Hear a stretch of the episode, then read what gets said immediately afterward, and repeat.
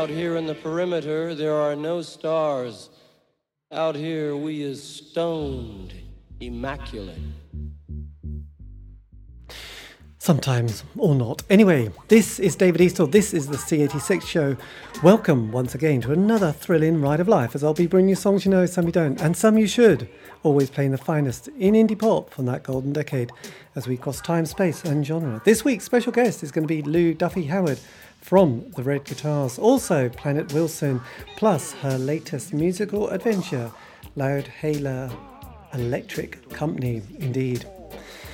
He remembered. I'm so pleased with myself. Anyway, we've got that interview that I'll probably break up into three or four easy to digest little segments alongside the usual award worthy playlist. But to get the show on the road, I think we should play your favourite of mine. This is The Red Guitars and Paris, France.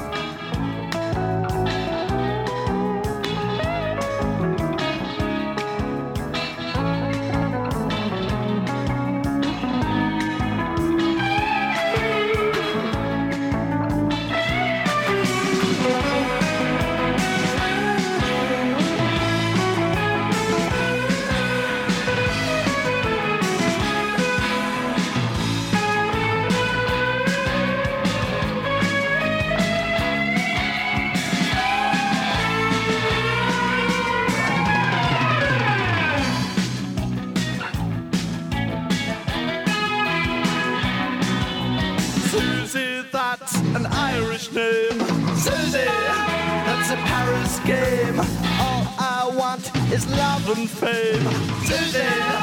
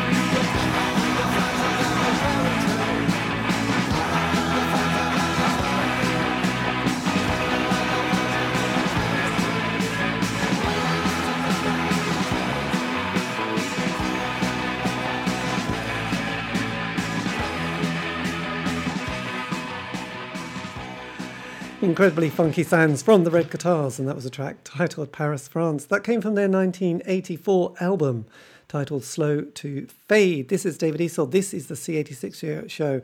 And yes, I was also having a Proustian flashback and remember in a film that we all watched back in the 80s, it wasn't Paris, France, it was Paris, Texas. The Wim Wenders film that starred Harry Dean Stanton and also Natasha Kinski. Indeed, we loved our art house films back in the 80s. Anyway, that's me babbling and reminiscing about the good old days. This, though, is the C86 show, and this week's special guest is going to be Lou Duffy Howard, who I spoke to quite recently to find out more about life, love, poetry, and all that other groovy stuff, plus her latest musical uh, adventure with the Loud Electric Company. That's so 70s. Anyway, before we have the first part of that interview, I think we'll play one more song and then the first part of the interview. This is going to be your favourite and mine, Good Technology.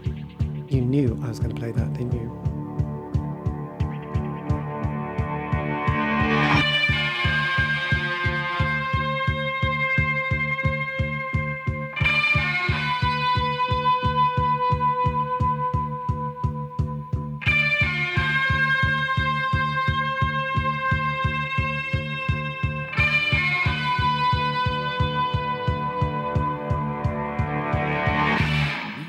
Photographs of men on the moon. We've got water that is good for us. We've got coffee that's instantaneous.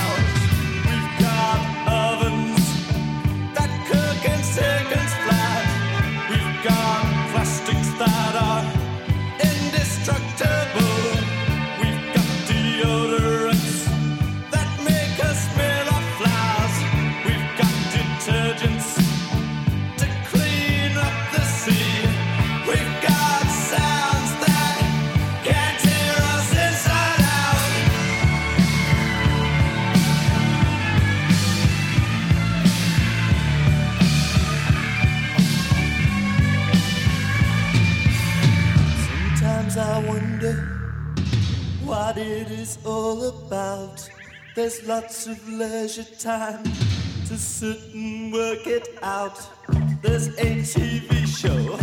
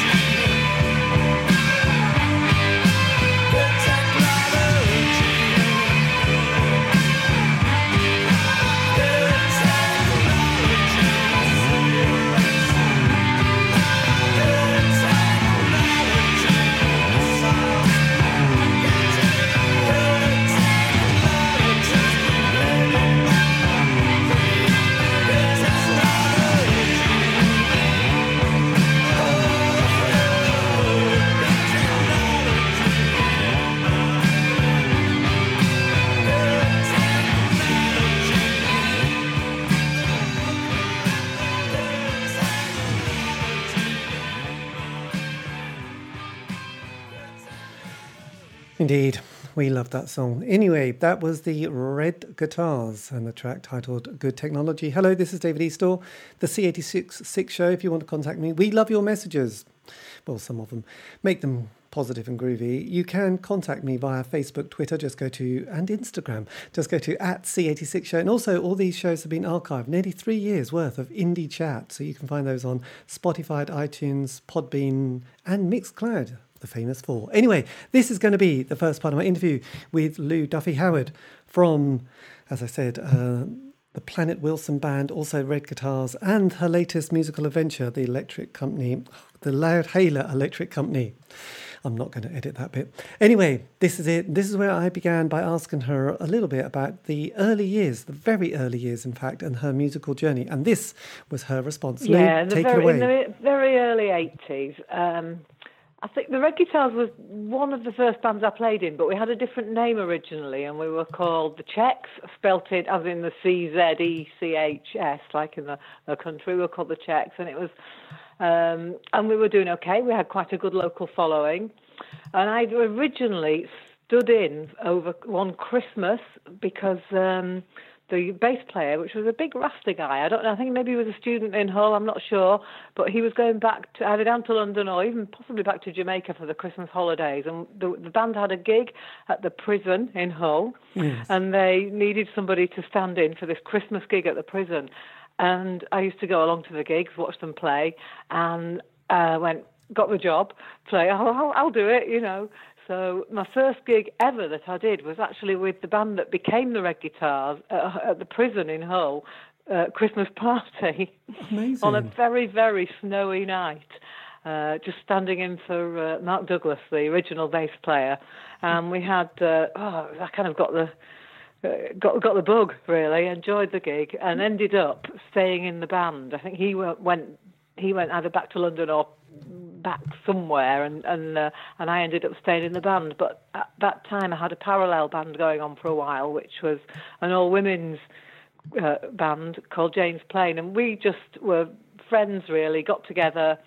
Um, played a lot of women's events, and it was, I suppose, there was a you know, there's always been not enough women in music, really. So it was we had kind of name because we were doing women's things. Yes. And I don't know how this happened, but Channel Four featured us on a television program called Whatever You Want, uh, which was introduced by Lily Allen's dad, and we and the, the thing the thing that we got for they came up to Hull and interviewed us, and the thing that we got from that was that we went to play at the what was called the Fridge in Brixton.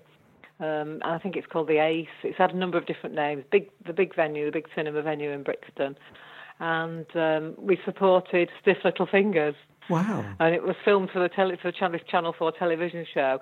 And then I think the week before, Nick Cave was doing a birthday party. We're doing a gig. It was a there was some great lineup, you know, great lineup, some great bands. It, um, I don't think the television program lasted very long, and we just did that. And in fact, I think we didn't really stay together much beyond doing the television program because uh, I joined the Red Guitars, and we were called the Czechs at that time. But I, um, yeah, that the Red Guitars started to, you know, I just decided that was what I wanted to do. I was really enjoying playing with that band.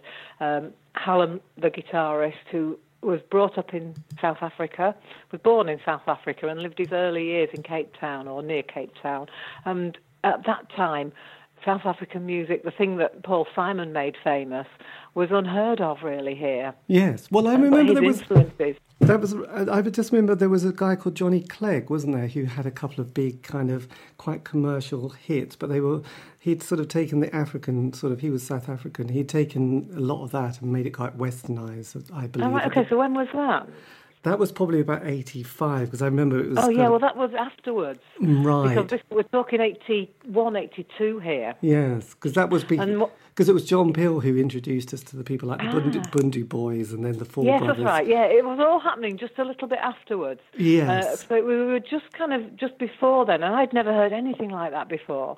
And Hallam's guitar playing was just amazing. He's a fantastic musician and a fantastic guitarist anyway. But these influences and these rhythms, these different rhythms, different sounds, which we were threading into the, into what became the red guitars, um, it was just you know, it was just superb to play with. So that's what I really did enjoy. Ultimately, Hallam, uh, after well, I, after the red guitars, Hallam and I got the Planet Wilson together. Yes, because this is 'cause Uh, this is something that I saw on your sort of website, which is all very comprehensive. The the, Yeah. the Planet Wilson website. So did that? Just going slightly back, just slightly. You know, when you were talking about the first band, the women's band, was this the one that had that three-track single that you? Like Bare Hands, Night Ride, Yes, and Vonda it, yeah. Park, right? Yeah, yeah, and that yeah. was the early eighties, That was yeah, it was eighty one. right? And what and what happened was the uh, of the people in in Jane's Plane, uh, Nicola Griffith, uh, the singer, became and is now um, a well uh, well known, I suppose, in, in, in the field in her field writer, and and she lives in Seattle and writes science fiction, women's science fiction, and other and historical stories. Um, and she yeah, so.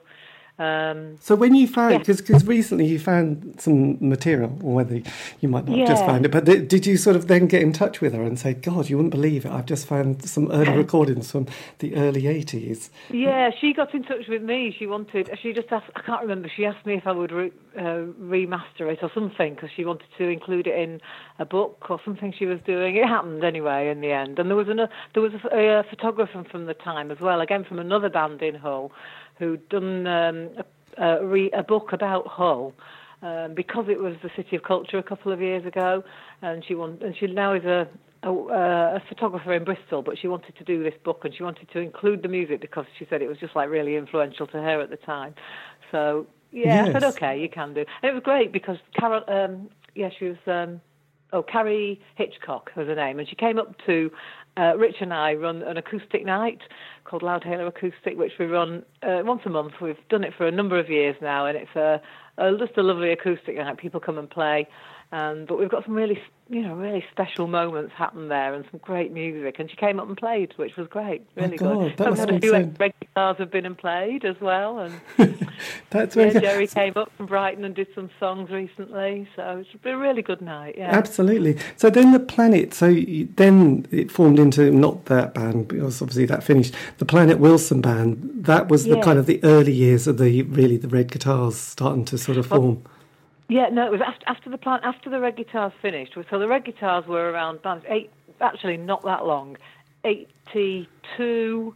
We were the Czechs. By eighty-three, we became the red guitars. Reviewed in NME, lots of John Peel play. We produced the independent album Slow to Fade, which was early, de- you know, really early days of um, proper independent releases. We just lots of record companies were interested, but we just thought, you know, let's just do this ourselves. And with the um, support of Red Rhino and the Cartel, a guy called Tony Kay, um, we released the, the album ourselves.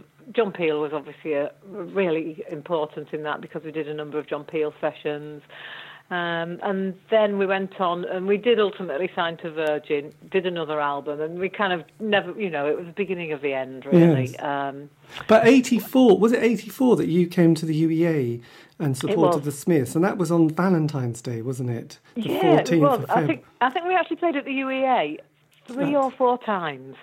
Because I think later on, in, yes, because later on I came to see you when you were sort of, you know, basically the headline band. So that was probably, Yeah. I think that was the same year, about six Yeah. months later. But yes, your, you know, your album, um, which you know, obviously the one that we all loved so much, and that was the one that just seemed to have slow to fade. That was the one that had sort of, it was solid gold, really, wasn't it? It just, Oh, thank you. Yeah, yeah. We're, I'm still really pleased with it, to be honest. You know, and also um, Jerry, the singer, he he he runs the website. I tend to do the Facebook pages, but um, we still sell. You know, they still sell. Uh, a little constant stream of them going out throughout the world. I think he said he sent one to Israel last week, somebody in Israel. So, you know, it still ticks over. Yes, and when you Um, and when you brought that album out or were making and recording it, did it sort of come together relatively quickly? Did you feel like it just fell into place, or did it take a, a you know quite a while for it to sort Um, of gel? Yeah, that's an interesting question. It was um, in retrospect. In retrospect, yeah, we were quite painstaking about it. We really did work work at getting it just right how we wanted to get it, um, and uh, yeah, we. It, but it was a good feeling. It wasn't like it wasn't like it didn't feel like work. It really felt full of vibrancy and full of ideas, and we were all you know getting better our better at our instruments. I just remember going for the first time in, in the studio and hearing the words to the songs for the first time. You know, mm. wow, you know, never actually heard them properly before. so all sorts of things were happening. Yeah. Because obviously that sing because the single came out that was eighty two was good technology, which which was kind of unusual enough, and I guess it was why John Peel sort of picked up on it so quickly because it it, Yeah. it did sort of have that oh this is quite an interesting song, which you know because I I never listened to John Peel live, I'd always put a TDK D90 cassette in and then record yeah. you know record it and then listen to it a few times the next couple of weeks I suppose, and that was one of those ones like Paris France that did sort of go oh that's quite an amazing Yeah, song. yeah. So I just wondered, how, I just wondered how long that took to sort of get the sound and your sort of like vibe together. Yeah, it probably it probably took a long. It, at the time, it probably seemed like a long time because we were twenty, you know, and um, everything seems like it takes longer lo- longer in a way. We really honed it. We had a couple of different, you know, we tried. We really worked at getting the feel just right for the song. Um, I think we demoed it in an eight-track studio in Bridlington before, and with a guy called Ken Giles, and worked at it. You know, improved it. It took about. It was twice as long as the single version. Yes. We had to take so many um, of the lyrics out, great lyrics that never made the cut.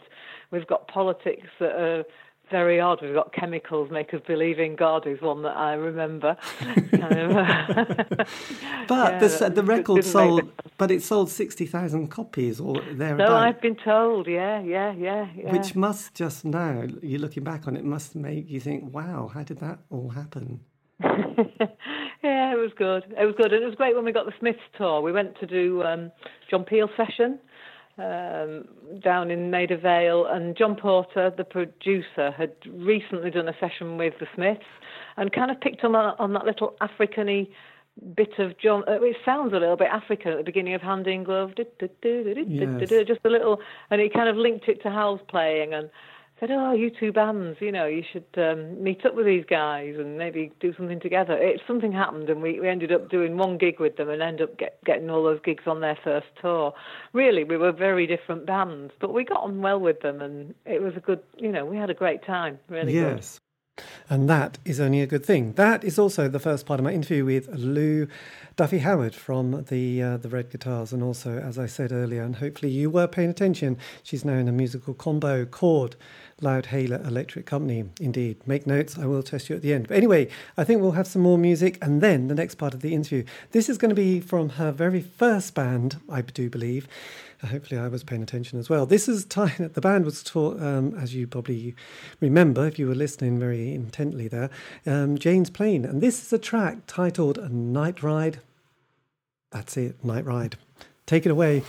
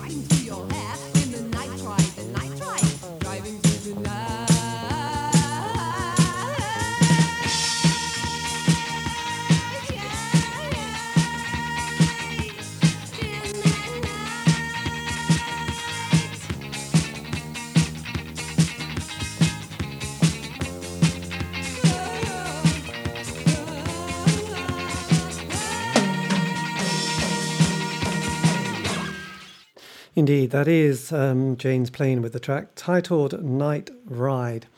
Yes, I just remembered all those moments. Um, reclaim the night or reclaim the streets. That was one of those big kind of political times or marches that used to happen on a frequent level alongside the world of um, SWP, TVP, and Barley Cup. Remember those good old days. Anyway, this is going to be the second part of my interview with Lou from the Red Guitars and also now from the Loudhailer Electric Company, where we were talking about that first Smiths tour and also the album. And little did we know what was going to happen next with the Smiths. And this was it. Lou, take it away.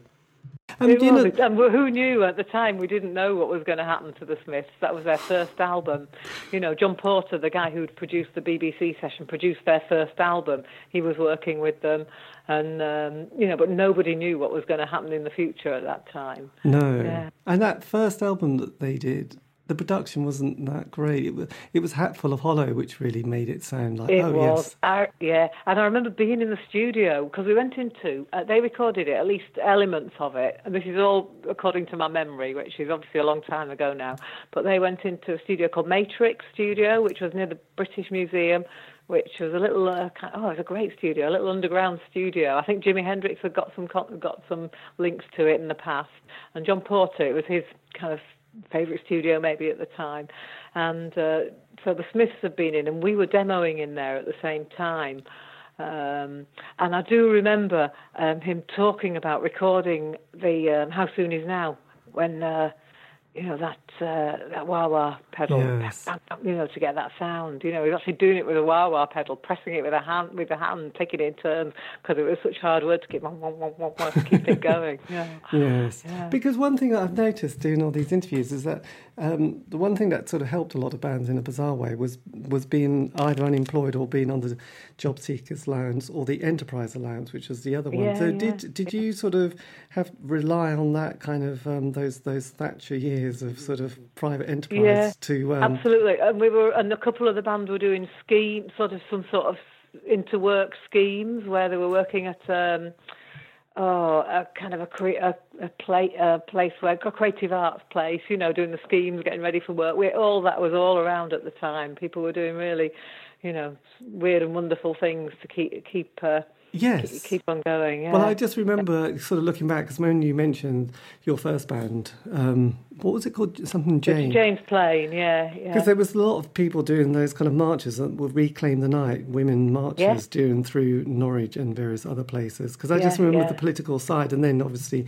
uh, Rock Against Racism, and then Red Wedge as well. So uh, the the eighties was filled with angst. So did because that was the thing about the eighties that I sort of realised that you had two quite distinct sides. You had that top of the pop stuff that if you listen Yeah. watch it now, which is, looks really bizarre, and then you had the angsty angsty side. Yeah, which- yeah, yeah. which is It's full of- probably still the same though, but now it's kind of probably hip hop. The angst side of it is a lot of hip hop sort of stuff. Yes. it certainly is in Hull, um, and still punky sort of stuff going on. And I do, I do some. Um, workshop things with young people work music workshops with young people and recently i did one in a, a youth centre with uh, talking about protest songs um, you know just as an antidote to the X Factor, really, and all the you know real rubbish that's out there. We were going work, working with young people, talking you know talking about how music can change your life, how you can make a difference through music, how you can use mu- music as a channel to say things.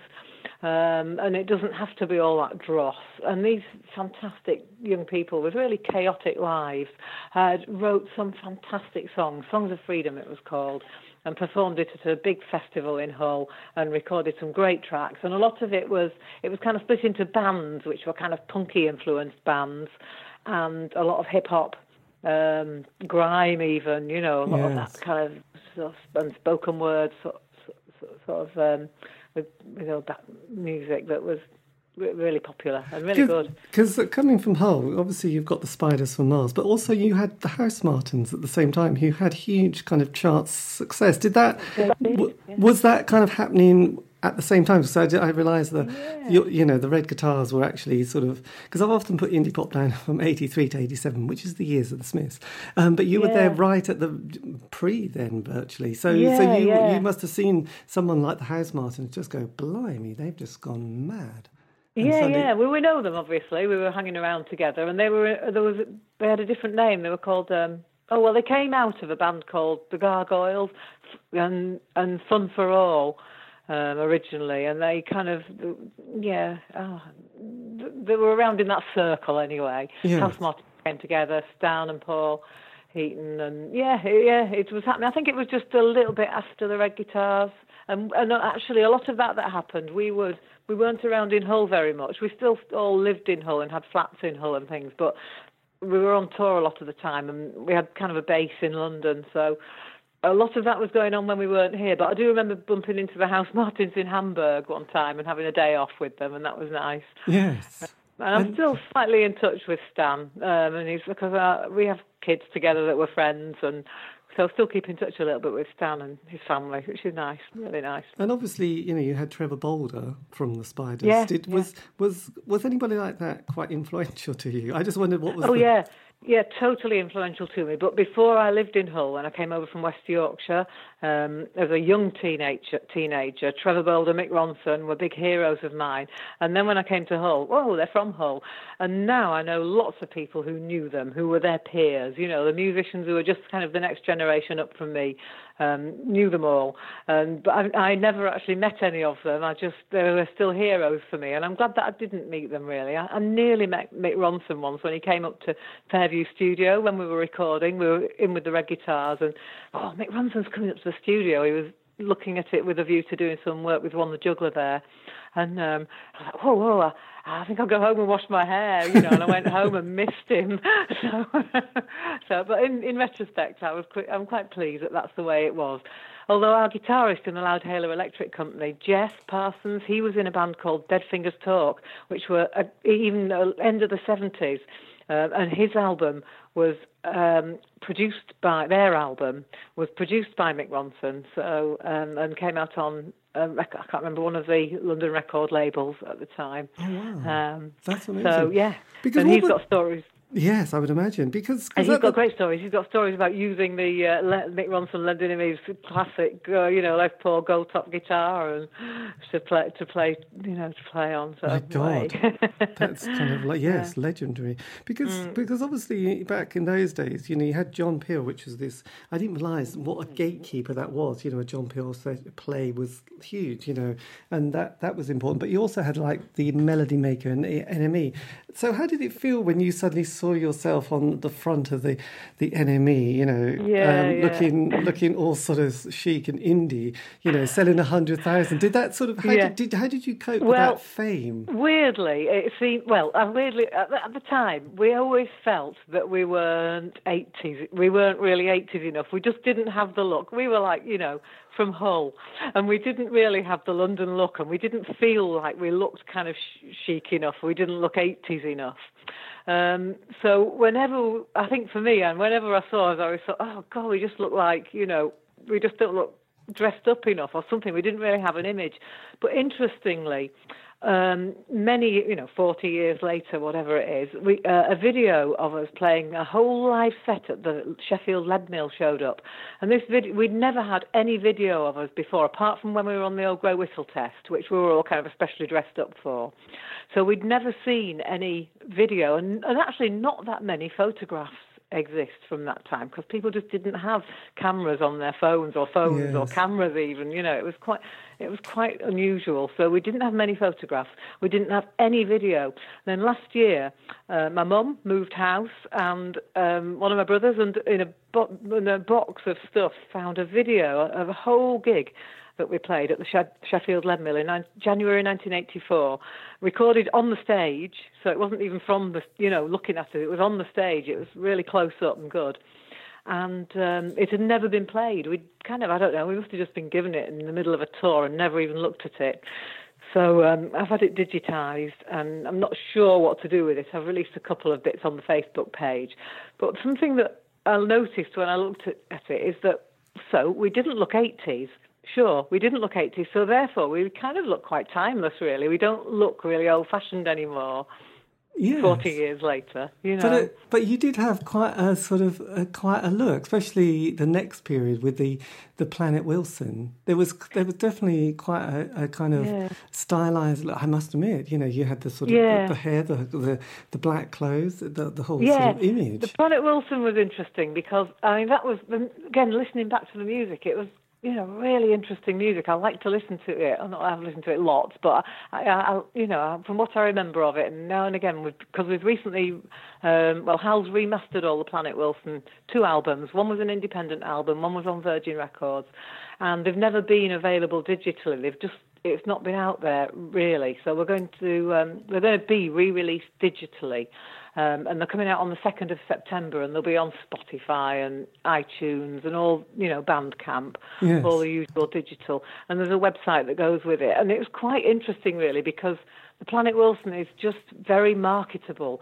Um, it's got kind of it's got quite a good image. It's interesting to talk about kind of the planet, the space thing. Um, we've got so much good press. We didn't sell very many records, but we've got loads of great reviews. Um, single of the week in the NME Sounds, uh, Melody Maker, some really good reviews. Didn't sell much, stayed together for a while and had a good time, and then eventually kind of moved on to do different things. Hal went back to South Africa. yes. Um, But before Uh, that, you had your second Red Guitars um, album, Yeah. Tales of the Expected. Now, interesting, when I did a interview with the, the lead man of the Railway Children, it was Virgin Records that slightly ruined the band um, from memory. Yeah, he, he didn't. yeah. They didn't have a great time. I think it was a rock and a hard place. It's like we've got to sign for somebody. Virgin looks good. They signed, Yeah. and and suddenly I remember him saying from memory something like the management the management wanted them to tour with Take That.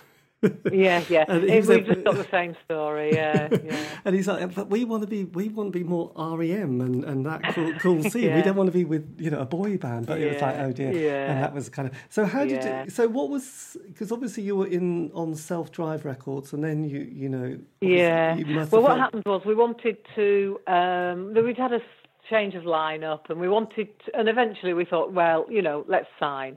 We all the time we always had a lot of record companies interested in us, but they just, you know, we just thought, oh, I don't want to sign to them. You know, it didn't seem good. But Virgin, um, it was actually a guy called Simon Draper who was the head guy there at Virgin Records. Richard Branson met, met us, took us out to dinner. Seemed like a nice guy. Simon Draper, his head guy, was the guy that was looking after us. Oh, you know, seemed really nice. I'm sure they, you know, it just, you know, they we thought, yeah, let's just go with it. The deal we got was what could have been a massive deal if we'd have seen it through to the four albums, you know. And we, but, but what we did, we uh, and what they do, they give you the money, and it worked. You know, it was a lot of money. And then they say, right, but we want you to go into this studio, which is their own studio. We went into one of the townhouse studios, and it costs an enormous amount, and we'll take it all back. You know, because that's how much you've got to pay to record.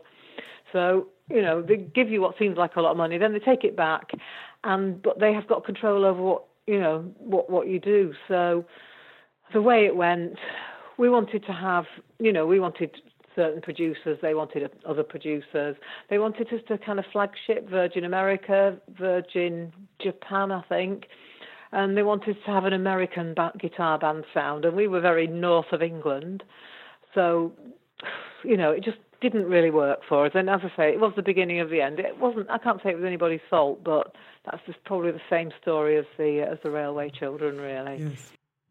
Indeed, the interesting and sometimes tricky world that is rock and roll, or indie pop at least. Anyway, that's the second part of my interview with Lou Duffy Howard. Still more of that quality chat to come, but I think we'll break it up with another track. This is going to be from her next musical adventure, the Planet Wilson Band. And this is a song that is titled, I do believe, Taken for a Ride. I know these things.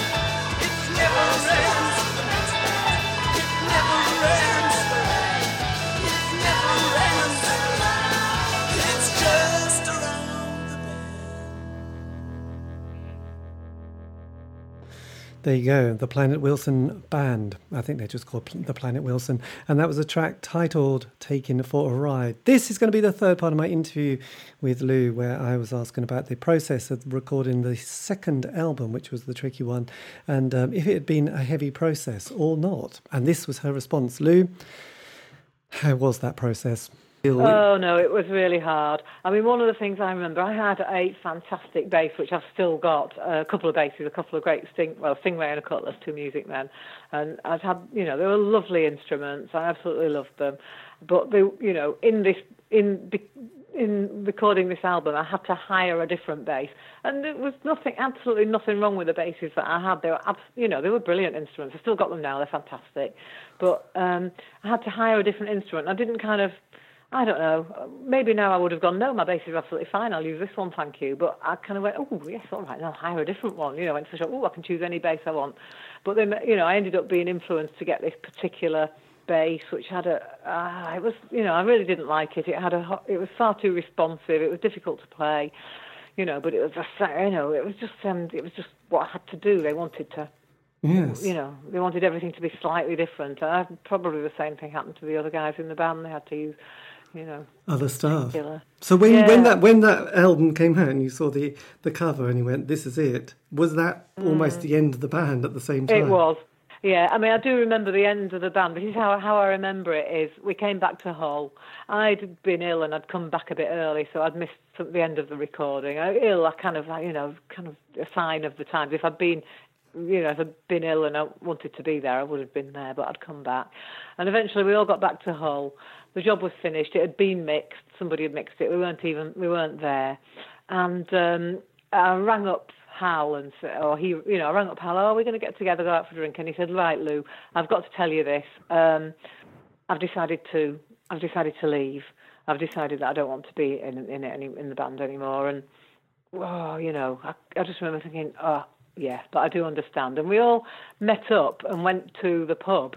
And actually, we went to the Adelphi, which is a you know kind of classic club that's been in Hull now ever since 1984. And is a well-respected indie club in, in on the circuit. But it was we didn't really go in the early days because we were in London. It opened up while we were in the Red Guitars, and we went. To, so the first time I ever went to the Adelphi Club was the day that the Red Guitars split up, and we went in, and it was maybe a Monday night. And there was a rockabilly night going on, and we just sat there and had a drink, and we went, oh well, you know, we kind of toasted the end of the band and had a nice time. And for the first time, we were all feeling quite good again, you know. Yes.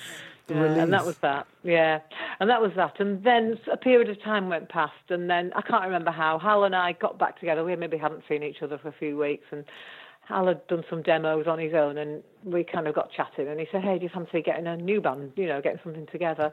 And um, we got a we got in a friend of ours called Grant Ardis, who was an absolutely brilliant drummer. He'd been on this scene in the early days with those Jane's Plane days and things. You know, he was great drummer, and he so there was the three of us got the Planet Wilson together, and we persuaded Virgin to continue the deal. We had a publishing deal and a record deal. So they we were on. So the first Planet Wilson album was on Virgin. Didn't cost anything like the Red Guitars one did, but we recorded it with a guy called Steve Nye, who was.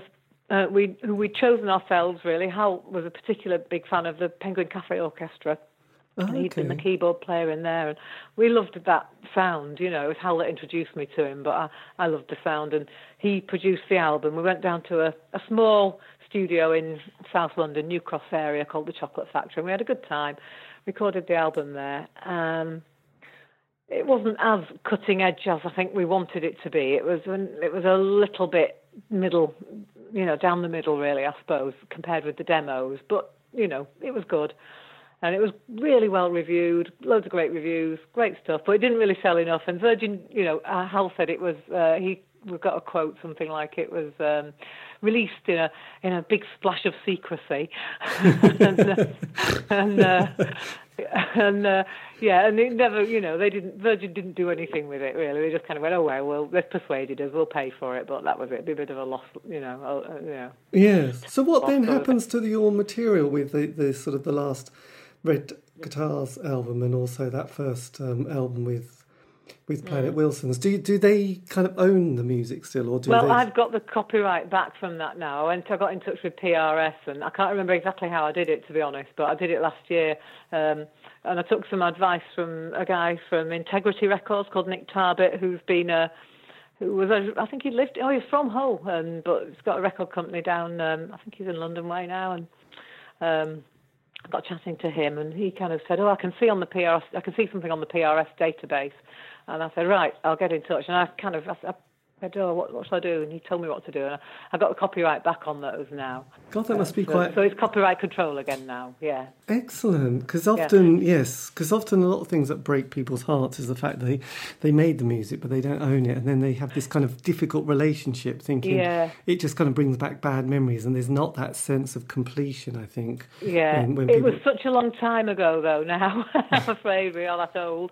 No, yes. it was so long ago that it, we've kind of gone through that. Yeah. Then, um, but then you got the second album with with sort of yeah, well, we were kind of fairly canny, really, because they gave us some money, which I can't remember, was it sixty thousand pounds or something? And we um, we spent some of it on an album, and the rest of it we bought what was at the time a brilliant home studio. I mean, obviously now you can have about you know 50 times better on your computer, but at the time it was brilliant. So we had an analog desk and a Revox reel to reel and some you know some good reverb. We actually had a spring, we had a reverb that was in a tube. You know, we had some really old analog gear and it was great. And we recorded another album at home. And Hallam and Grant were just both so innovative, innovative musicians. Grant, fantastically imaginative percussion drummer, a musician. Hallam as well, absolutely. You know, just so great. And they really, you know, were fantastic to work with. And we recorded a second album, which was, um, yeah, it was great. It was just full of unusual things, and it got reviewed strange. People said things like it sounded like um, a car a car careering round a corner on three wheels, just about to spin off the road, and and some people said. I remember one being like, "It sounds like all three musicians are playing on playing different tracks at the same time," which we thought was great. You know. Yes, but then But did that listening- did that then sort of come? Did you then call that a day as well? Sort of after. Well, yeah, we plugged away at that. We we had some good, you know, we had good fun, but it, we didn't have an agent. It was just so hard. We did some good gigs, but we, it was just so hard, you know. And then the end, then the poli- you know, what was happening, the politics at the time. Times were hard at that time, it and we. We, I was in the Planet Wilson for much longer than I was actually in the Red Guitars, and then I can't remember. Towards the end of the 80s, we decided to call it a day, and it felt quite sad, but we'd had a good time, and it felt right at the time to move on and do something different. And Yes. Hallam, not long after that, a period of time after that, went back to South Africa, where he's still playing music out there in South Africa, which is great. Grant still plays here in Hull in different bands here, here, here. Um, I've got uh, yeah, I've been, since then I've been through a few different bands. I've had a few periods of time when I've had children and taken a bit of time off, but I've always played. And I've got what is I'm having a brilliant time at the moment with the Loudhailer Electric Company. Which so did that mean that you've did that mean that you've had a bit of a period like the the um, 2000 was that a, a, a, a sort of a decade that sort of you put the guitar to one side a bit No, no, always played. I've always played. I've had a series of bands over the years, but um, uh, I, yeah, always played. But I don't know. A time came when this band that we're in at the moment, we've just, suppose we've just gelled and really had, you know, had lots of fun. And so we recorded a, an album a couple of years ago, and that was really nice how that came together because there's a studio in Hull called Fairview Studio, which was where Red Guitars recorded our very first album, and. Um, it was celebrating its 50th anniversary uh, two maybe two years ago, and the, John Spence, the, the engineer, recording engineer there, got in touch with me and said, "Lou, Red Guitars were one of the great bands that produced a great album from this studio. Would you like to come in for two or three days, record a couple of tracks, and we're going to do a compilation album of things from." That have been reco- new songs recorded by people who've recorded at Fairview Studio and made a bit of a splash with it, I suppose. So there was people, there was Michael Chapman there, Bill Nelson, some great, you know, some good, really good people that we're really fans of as well on the album. We went in the studio, had a great time, recorded two tracks, and we went, right, let's go back in and record the rest of an album. Uh, so we recorded the whole album there, had a great time, and that came out, and it's been good, been really good. We've done some great gigs. We've got some really good. We've kind of got a bit of a science fiction theme to the band. Yes. And our guitarist Jeff Parsons, who's the uh, the sonic architect. Um, with his flangector array in this science fiction story that, come, that kind of splurges out of his head the Leco, the adventures of the Leconauts. We are. right I think we'll just leave it there, just put it on pause, and then play another track, and then the last part of the interview. This is going to be a track taken from the Loudhailer Electric Company, and this is from Morpheus, and this is the opening track titled Dark Guitar. I heard the dark guitar.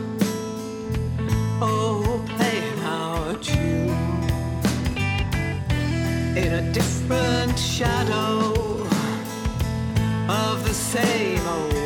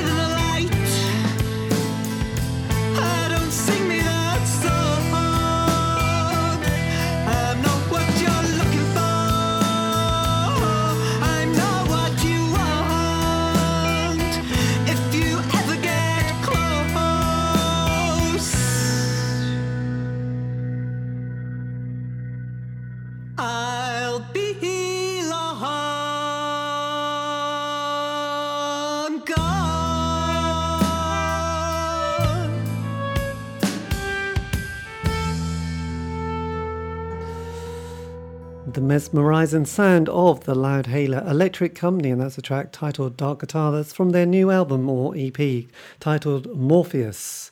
Do check them out because they are stunning. Anyway, this is going to be the final part of my interview with Lou from that band and lots of other bands, including Red Guitars. And uh, yes, this is where I'd been asking about the musical direction of this latest adventure in the musical landscape that is rock and pop. Or is it psychedelic rock? We don't know. But anyway, Lou's going to tell us. Lou, tell us. Psychedelic sound. That's what we're going for, really. That's what we really like. uh, we've got some. Uh, my colleague of mine, I play in the um, Hull and I have played in the York Gamelan Orchestra over the years. So when I've not been releasing rock albums, I've been doing things like playing the Gamelan, which is the Indonesian orchestra um, of gongs and pots and different instruments. And one of my friends that I made through the York Gamelan um, who's, a fantastic psychedelic artist, Charlotte Pugh. She's done both our, our both our um, album artwork for this EP and for the original one, Cursus. So we've got our first album was called Cursus, and again, really well reviewed. With you know, it's a limited edition CD, but we're so we're you know we're really happy with how it's gone. So this new one is called Morpheus. It's got a slightly darker sound to it and darker feel, and um, we're very pleased with it. It's out. Well, it's out on Bandcamp yes. this weekend, and then it's out on Spotify, iTunes, all the rest of the things from the 15th of July, and it's distributed through a, through a company called Label Worx, uh, Label and it's W O R X, which are the biggest or a very big um, distributor of independent music. They work with um, I don't know maybe you know 30,000 artists. Um, I think about a thousand record, independent record labels in 160 different countries, and they're actually based in Hull. Wow! So it, it's um, all going there. That's yeah, it's all happening here. because you're the first song on the the new EP, Dark Guitar. It remind you because you take the vocals quite a bit now, Yes. don't you? And that Yes. that had a quite a Patti Smith quality, I thought. oh, to- thank you. God, you never know if that's good or bad. But yeah, That's so did you did, did you enjoy sort of you know taking sort of the lead spot in on, on some of this kind of new, new material? Yeah, yeah. Well, it's interesting because uh, as a you know bassist, so you tend to be in the a bit more like drums and bass in the background, the back line. Um, yeah, I just started to, you know, I never really saw myself as a singer, but I've, over the years I've built up my voice, and I feel like I'm a, quite a strong singer now, and I enjoy doing it. Um, certainly, uh, yeah, cer- certainly, uh, yeah, it's yeah. But I play bass. I still see bass as my main instrument. Yes. Um, Well, Uh, absolutely, but- and I, I must admit that, you say that. I mean, one of my favourite bands is, is Motorhead, and it's got Lemmy, who obviously is that, Yeah. that- the, the absolute bassist. In a lot of it. Absolutely, yeah. So the it's a- loudest band I ever saw at the Fforde Grene in Leeds when I was a teenager, I think, and they're still the loudest band I ever saw. yes, I know, such classics. So yeah, so bringing it, you know, obviously that was three years ago. You had the album. This is coming out, um, you know, at the end of the decade. So obviously you've still you've still got the love of making music and, and still the love of pl- your bass guitar. So so obviously the creative process hasn't slowed down at all in in several, you know decades now, that's has true. it? Yeah, that's true. Yeah. And you yeah, know, and sort of, and you managed to sort of navigate. There's two two things, isn't there? the band dynamics and the admin, and to sort of be able to cope with both of those, it, it takes a special person, really, doesn't it? Well, I think you've certainly nailed it, David. That is the case. There's the band and the music. You know, you've got to create music and be creative. But it, but the admin is a real, yeah, it's a, it's a side of it that, yeah, you've just got to do. And yeah, I've, I've got, yeah, I just kind of, yeah, get on with it really. We've got the website, loudhailer.net. And that was a real, to me, that was a real game changer. Somebody showed me how, showed me WordPress and how to do a website. And I just and it's, it's like creating something, you know. My husband's a photographer as well as a musician, and you know, so between us, we've got kind of, yeah, we've got some, you know, we've got matching skills really. We've got the look and the sound, and we just enjoy doing it really. So yeah. Yes, and and sort of with all your experience, what I mean, what would you love to have someone to say to you when you were beginning your sort of musical journey, or what would you say to a, a young person or a person starting Yeah. out in music? Because there, there must have been things that you thought, God, I wish I'd had, re- I wished I knew that when I'd started this game. Yeah, it's quite. It's, it's really hard to answer that question. But I've got four children. Uh, they've all got they've all got different levels of mu- you know musicality about them. But one of my sons, in is in his early mid twenties, he's a you know particularly fantastic musician. He's a bassist. I'm really really you know really chuffed with how what, a great bassist he is and what great music his band come out of. He's based in West Yorkshire. He's in a band called Terrafin, and they are you know bang on right now band. Um, very musical. They've done some tours. They toured in Lithuania recently and France. So he's really, and he's in the same position as I've always been in, really, which is just like you know trying to make it as a musician, I suppose. Just what do you do to get to just make to get a little bit further along? And it's really hard to know what I would say to him because really what he says to me is as important as what I advice I can give to him. And one of the things we were just talking about, he came back because I was doing a gig at the weekend, and he came back to the gig and was talking about uh, he, w- he was talking about playing in a function band, a covers band, and you know things have changed nowadays. In in when I was his age, playing in a function band, a covers band, was just like completely selling out. You know, we would have never have done that. Um, we just played in one band, and that was it. You know, one band. One, and if you played in two bands, which I did for a little while with Jane's Plane, it was like, oh, I don't feel right about this. I'm going to have to give one up and play with one. But nowadays, everybody plays in like loads of different bands, uh, including a function band where you go out and play weddings and earn, earn a crust, and which Corey does, um, and he's you know he can do that, and he's you know he's, he's become um, a fan, absolutely fantastic bassist musician, and a lot of it is because he's just played all those you know all those covers over and over again and learnt loads and loads of different styles. Uh, so, Yes, well, it was interesting know. because I remember sort of because I'm a bit obsessed with my rock rock documentary films, and it's interesting because Jimi Hendrix started as a backing you know, musician for various kind of soul people, and and even when I did an interview with Fast Eddie, I think his early band before he was in Motorhead was kind of some sort of you know playing guitar for some sort of quite established artist, you know, and, and Yeah, you know he said, but God, you learn so much by Yeah. playing again, you know, behind these kind of cool cats who've been doing it for decades. It, you know, you do have to work, and like when you look at the Beatles, they did all that kind of gigging stuff in Hamburg, and I remember over Christmas watching this documentary on Twisted Sister, who I didn't know anything about, but they spent years touring up and down the country, sort of. You know, not making it, but sort of learning how to perform live, and then one day yeah. it clicks, and you think, "Thank God we've done all that kind of homework because you know we need it now because the moment has mm. come." You never know if the moment is going to come, but you kind of Yeah. you you know if you haven't done all the kind of the legwork, you haven't got the stamina Yeah. to keep it going. So I Yeah. think it actually it probably is a good thing. But yes, Yeah. in the eighties, you know, even signing to a major record label like Sonic Youth did, I remember there was like outcry, wasn't there? You know, they'd signed Yeah. to some, you know, like, my God, you've come, you know, you know, you're sold out. You know, there was big, Yeah, yeah, yeah. You know, no one would care now, would they? But um, No, no, no. It's no different, different way, different things. Yeah, different. But you learn as you go along. I mean, I feel now, uh, you know, I front the band, so uh, and and Jeff, our guitarist, is used. To, you know, he's a good front person as well. Although he actually, you know, his his main skill is being an absolutely brilliant lead guitarist. So we kind of leave him to do that a lot of the time. But learning to front the band, and I feel now really quite confident that I can, um, you know, engage an audience and keep them, you know, keep an audience. yes, Uh, well, it must be which is- quite an experience.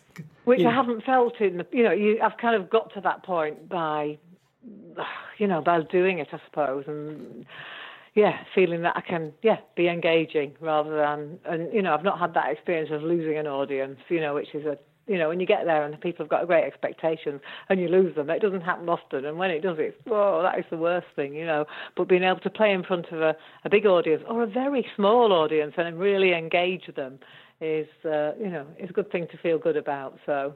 Well, I remember just- last year I saw two people who were I thought were incredible with Camille O'Sullivan, who's a singer, and a folk band called Dervish, and and again they they, they you know they fronted two women fronting it, Yeah. uh, especially Camille O'Sullivan because that's her, and um, she was I mean they were so engaging as kind of people, and that Yeah. little bit of chat between songs, and you know you thought God actually that is you know the music was incredible, but yeah you know being able to sort of hold that I do you know appreciate even though he's gone a bit odd is dear old Morrissey from the Smiths.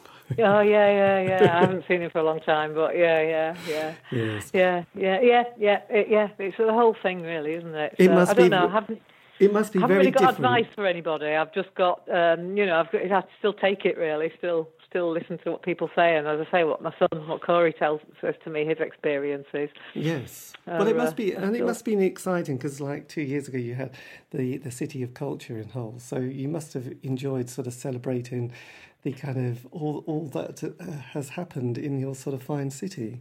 Yeah, well, that's an interesting thing. With the City of Culture, there was lots of things were brought into the city. Um, you know, but actually celebrating real Hull culture, I felt was missing. And myself and Rich, we, I say we're musicians, what we do mostly, but we had an idea that we wanted to do something to celebrate um, real Hull culture. Hull is a city. We didn't know this at the time. It's the only city that has only. It's on a river, the River Hull, which flows from the north to the south out into the river, the, the Humber estuary. Um, and the city is kind of split in two by the River Hull, and it's got only movable bridges, all movable bridges, 13 movable bridges over the river. And um, we had this idea, which we did actually bring to fruition. It happened, which we could do. Which wouldn't it be amazing to open all the bridges at the same time and split the city in two? Wow! So we had this crazy idea. And it took us about a year and a half to make it happen, and we did. Um, we just um, we started making the contacts, asking people what how how we would do this, and we built an event round it. We did it on the autumn equinox 2017, Um, and we and it was a lot of it was about exploration of freedom, the concept of freedom. What if you can't get across from one side to the other? And also, Hull's got a, a history of well, William Wilberforce was born here, and you know he uh, campaigned to make slave trading illegal. So freedom is a kind of an identity of the city. So we really kind of drive deep into consideration about what that meant. And we put on we we um, commissioned a composer we know to compose a piece of musique concrète using the sounds recorded from the bridges, uh, all those kind of you know uh, uh, uh, metallic sounds. And that music was premiered on the night, and we had a series of beautiful restored um, and original vessels, um, a sloop, a keel, um, uh, and some barges sailing down the river on the night, and we put on this uh, huge event, and we made it happen. And so that was part of the city, what we something that in all independently local people did for the city of culture. Wow. and it's just been crazy. And then we had so many people that came to the exhibition telling stories of what it was like working on the river in the day and living on the river that we're just about to to um, finish a book about it. And uh, we've got next. It's all being picked up by the um, the maritime museums in the area who uh, we're working with to make it more public and available to the public domain.